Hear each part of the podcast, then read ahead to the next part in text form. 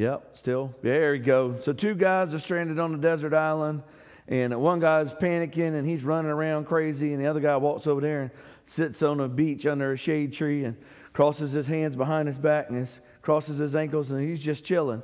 The other guy inspects the whole island, comes back and says, There's nothing on the island to build a raft or shelter or food, and we're in trouble. And the guy said, I'm not worried about it. I make $10,000 a week. God looked at him like that. That has no bearing on the situation. So he plunders again to the rest of the island. He comes back and he's like, Really, you need to help me look because there's nothing and we got to figure out a way to get off of this. He was like, I make $10,000 a week. And the guy just shakes his head and he runs and goes around the island the third time and he comes back. He said, and he said, I make $10,000 a week. He said, please tell me how you making $10,000 a week is going to help us in this situation. He said, I make $10,000 a week and I tithe. My pastor is going to find me.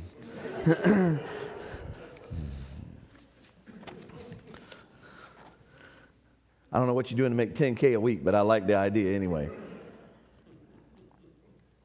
All right, so Eddie was here last week and, and had a very good message. If you missed it, shame on you. It was good. It was informative and some of the things that they're doing around the world. And it was kind of a, you know, God has all this stuff worked out, and I'm just amazed at how it works together. But it was like a prequel to what I, the sermon I'd, let me get that back in English, sorry. In regular speed. So I always prepare, even if somebody's coming to speak, I prepare a sermon either way. Because if, you know, 10 o'clock rolls around and they had a flat tire, the car wouldn't start, or they overslept, and they live a couple hours away, y'all to look funny sitting here looking at nobody. And I don't think that's a good idea. So I prepared a sermon last week anyway, right? And it's, it's this sermon. And then had the basis for it and most of the stuff laid out. And then Eddie came and basically gave a prequel to what I was getting ready to preach, was pretty awesome. And I don't know how God continues to just do these amazing things to where it all comes together like that. But it's just, it is awe striking and it, and it really helps me, helps me when stuff like that happens. So, what we're going to talk about today is here again, priming the pump, right? Priming the pump. And as God would have it, um, on Thursday we got a request, a rental house, and we were there trying to clean up. And Daddy and I spent a better part of an hour. Guess what we were doing? Priming the pump. Yes, and it's not easy to prime a pump. It takes water and, and electricity and all the stuff, right? And you can't have any airflow coming in. And, and long story short, with the priming the pump, we didn't ever really get the pump to work like it was supposed to. We finally gave up on priming the pump. But it was a good example to, for me to see and understand what it looks like priming the pump, right? So if you will, and it's going to take a minute to get it all back together, but y'all be fine. Um, turn with me to Psalms 1. And I know I have preached on Psalms 1. I have a nice thing in my office that has Psalms 1 on it. Psalms 1 is one of my favorite um, scriptures in the entire Bible. Psalms 1 1 says, Blessed is the one who does not walk in the step with the wicked, or stand in the way of sinners, or sit in the company of mockers, but whose delight is in the law of the Lord, who meditates on his law day and night. That person is like a tree planted by the streams of water, which yields its fruit in its season whose leaf does not wither, and whatever they do, they prosper. Now, that's a pretty good promise of God right there, right? That we, we want to be these people, right? We want to be these people. And in the Old Testament, in the Old Testament, the closest you could get would be beside the flowing water. That's, that's as close as you could get, right? It, it's coming. Did, Turn with me to um, 1 Kings. I need to open my book because I think it's 19, but I ain't 100% sure. 1 Kings 18, right? And so what happened in 1 Kings 18 is uh, the, the prophets of Baal come against Elijah, and we've had all this stuff happening, and, and we've had uh, the contest of whose God is really God, and then fire fell from heaven, right, and burn up the, the offering and the and the the whole thing, everything. In, in verse 45, this is after all of this has happened. 1 Kings 18 45 right? And it says, Meanwhile, the sky grew black with clouds, and the wind rose, and a heavy rain started to fall. And Ahab rode to Jezreel, and the power of the Lord came on Elijah, and he tucked up his cloak into his belt, and he ran ahead of Ahab to the gates of Jezreel. Anybody want to know how far it is that he ran that day? Anybody got a guess? About 25 miles. He outrun the horses and chariots for about 25 miles in a dress. He could have done it in brand new Nikes and some, um, some awesome stuff. And I think that's pretty amazing. But the key to this verse is, is that the, the Spirit of the Lord came on Elijah and he tucked up his cloak and he outran the horses 25 miles to the gates of Jezreel. See, the Spirit of the Lord didn't become in Elijah because that transaction hadn't taken place yet. See, the Spirit of God can't be in an unclean, unholy place, right? The Holy of Holies was developed and washed and cleansed to where the Spirit of God could live inside of the building, inside of the Ark of the Covenant. But the Spirit of God could not live in Elijah, although he was a man of God. He had not been washed by the blood of Jesus. So he couldn't live in Elijah. He could come on Elijah. See, there's a difference in Old Testament on and New Testament in. See, the same power, now I know y'all won't believe this, but the same power that came on Elijah that helped him run 25 miles and outrun the chariots and horses, right, lives in you. I understand. If you took off running down the street right now, I don't think you would get to 25 miles before you thought that was a bad idea. Maybe y'all would. 25 feet here to the back door. Uh, yeah. But it, the same spirit that came on Elijah lives in us. Right?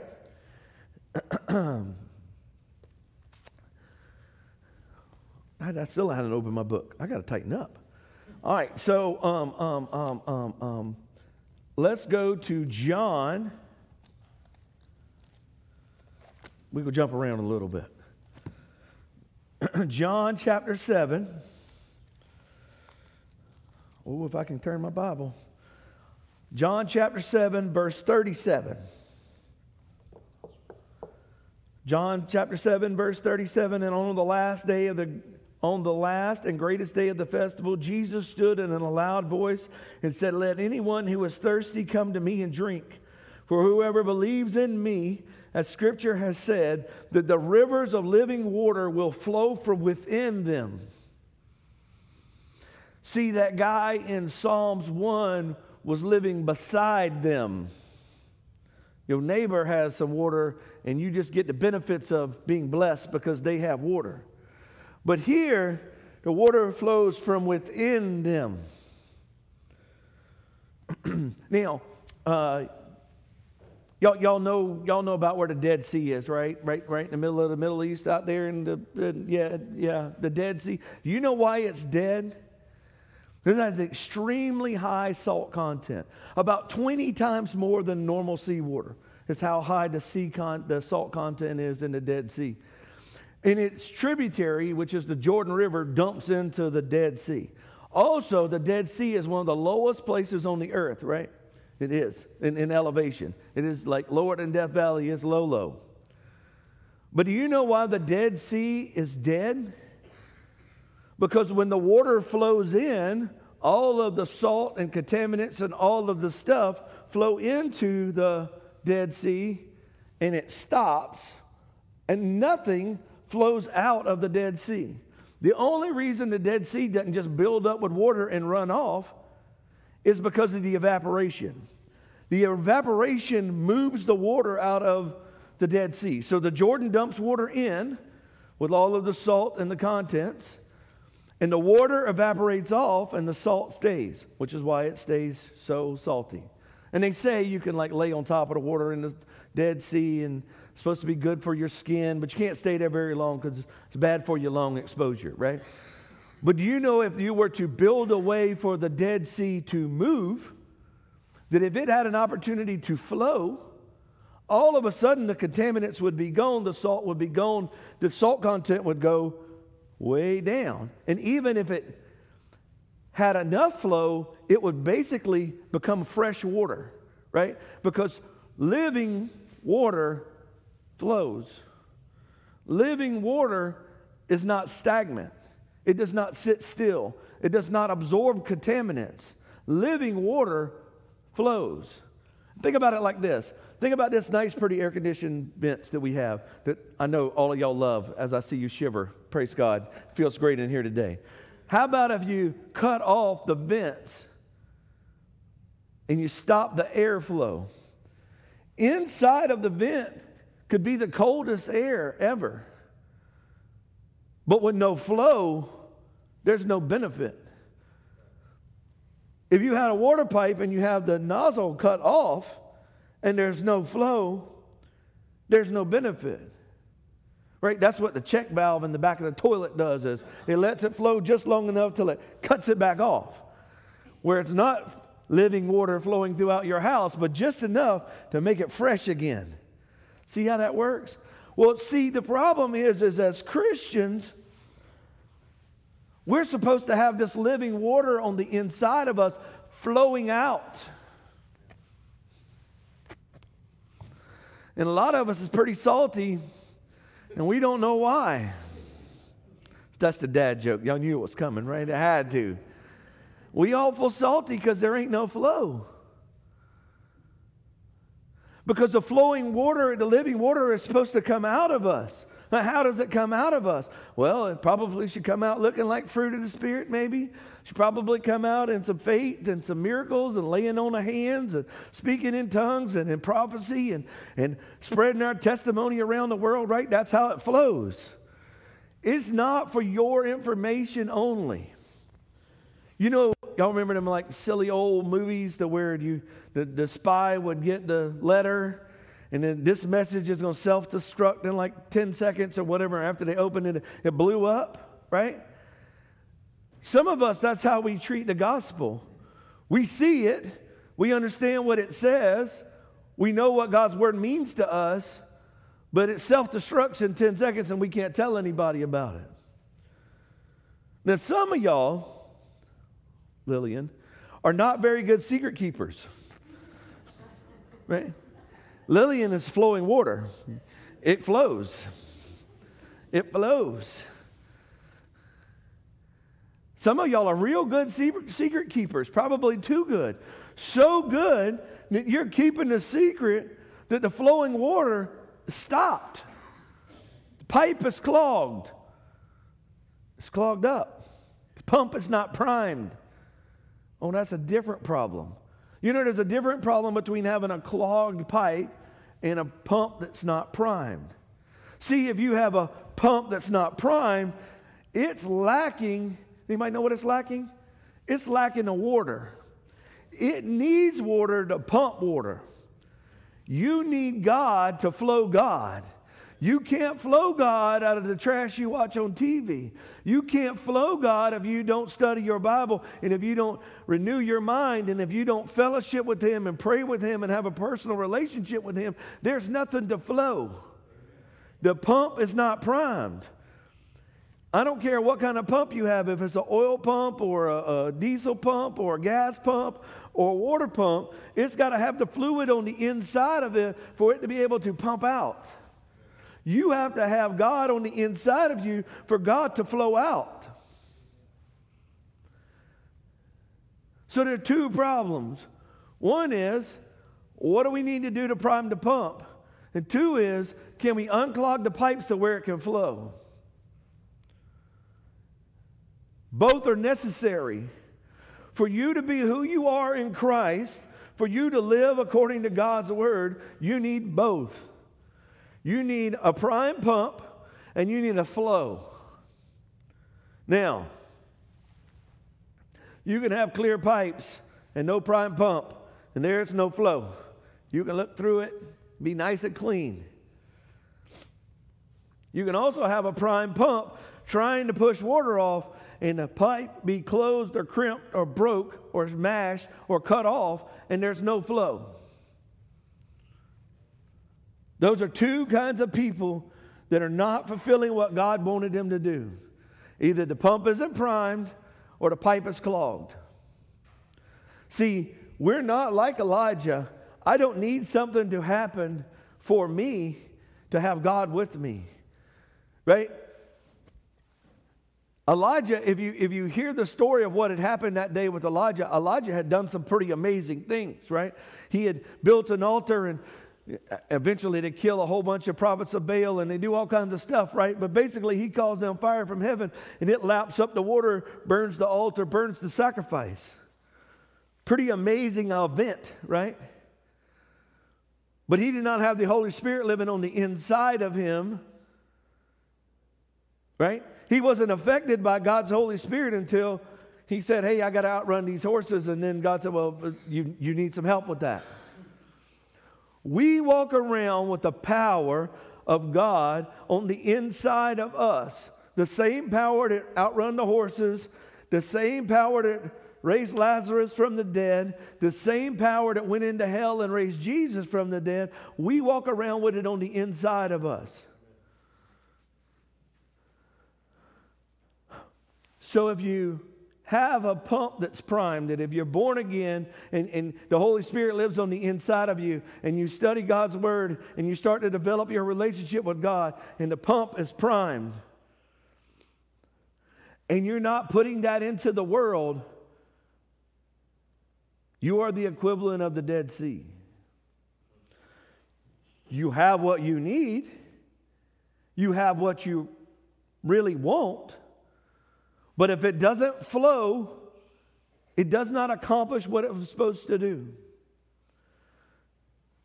Can you imagine if the, I don't know, 80 authors of the 66 books of the Bible, if one of them would have received word from God? Let's pick Paul. I like Paul. Let's say Paul received all these words from God, this uh, revelation knowledge of grace and the baptism of the Holy Spirit and all of the things that he gives us in the epistles that he wrote, right? All of those. How about if he'd just like wrote them down in his memoirs and folded them up, and put it in his pocket, and, and that was it? Wouldn't have been very effective ministry, huh? And I know, I know. Look, look. I'm not the preacher. I get it. I'm not the guy that's this. That's your job. You're supposed to be flowing. We here receiving. Okay. But if I pour into and pour into and pour into and pour out into, and you don't pour out of, we right back to the Dead Sea. You still salty and useless. No life. But when it flows out of you, that you, y'all, y'all know that parable that God provides seed for the sower. It's actually a scripture that God provides seed for the sower. Well, how about if He provides flow for the flower? The more that you try to take God's word to places that they're not God's word, the more that you try to give the gift that you've been given, the more that you try to pour out what God has given to you, the more you have to flow. when Jesus was at the well and the lady came, right? He, he tells her all about her life, right? And he says, I have water you know nothing about. What the water I have, you'll never be thirsty again. The water I have comes on the inside of you and flows out. I want that kind of water. Of course, that lady wanted that kind of water too, right? Because she didn't want to walk back to the well and tote water no more. We don't really get that example because none of y'all walked to the well lately to get a pot of water to tote it on your head back to town, right? Y'all doing that? Y'all not doing that. As Jerry Clower would say, Mama can do it in about six rooms, sitting, leaning, or propped up. You can turn on water in about everywhere you got. And some of y'all's even got holes of water outside in the ground that you can go jump in if you wanted to. Or on top of the ground. Or little ones that you can move around. But the water from the Holy Spirit and the power of God on the inside of us is a mighty force. But it is nothing compared to when it starts to flow out of you. Do we go into all the world and preach the gospel? That we lay hands on the sick? That we speak with new tongues, right? When we cast out demons, that's when it, it flows out of us. And I know you're thinking, I'm not going to do any of that. Well, then shame on you. You should be working on an opportunity to do that. But how about just share your testimony? One time. With your good friend. With your not so good friend. Hey, I don't know if you got somebody that's a really a pain in the butt at work. Maybe go explain it to them. Maybe they'll get saved and it'll change them. You ever thought about that? You ever thought about you have the solution to everybody's workplace problems? That if you would just go give them some Jesus, everybody would be better?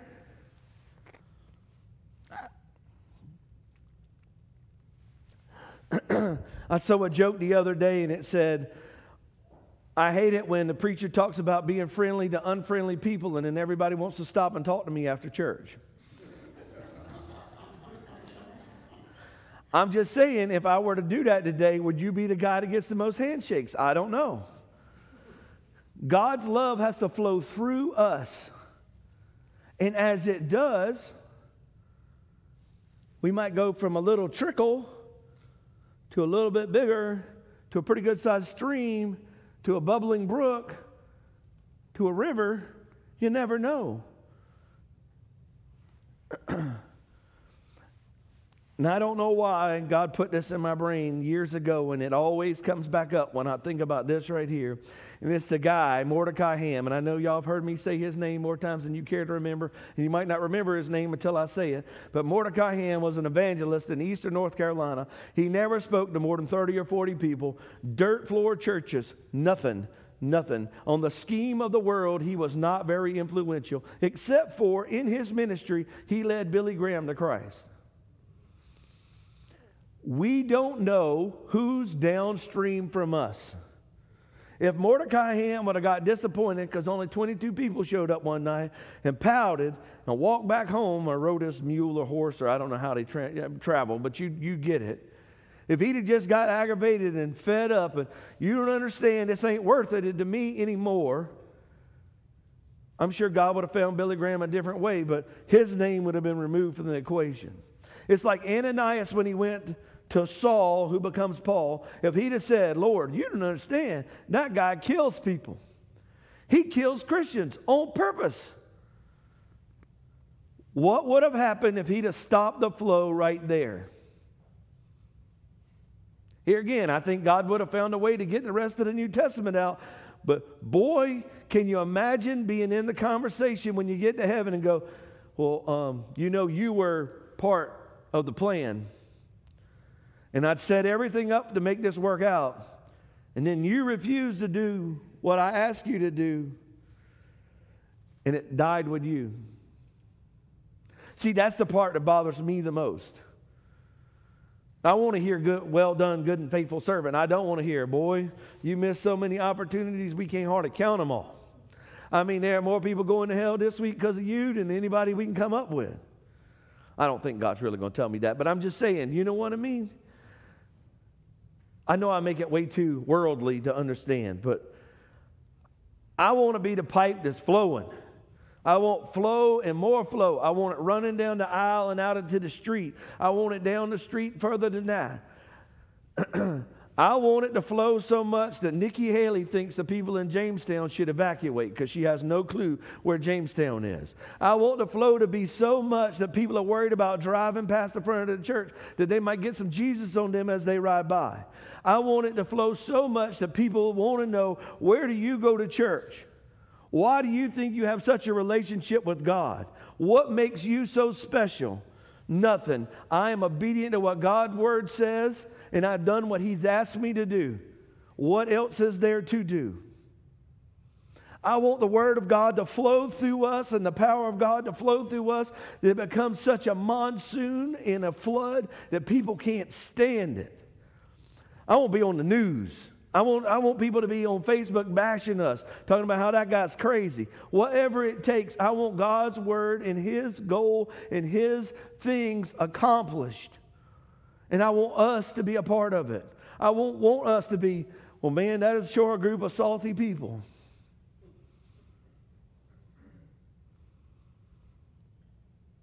It is our personal choices that we make that determine our future.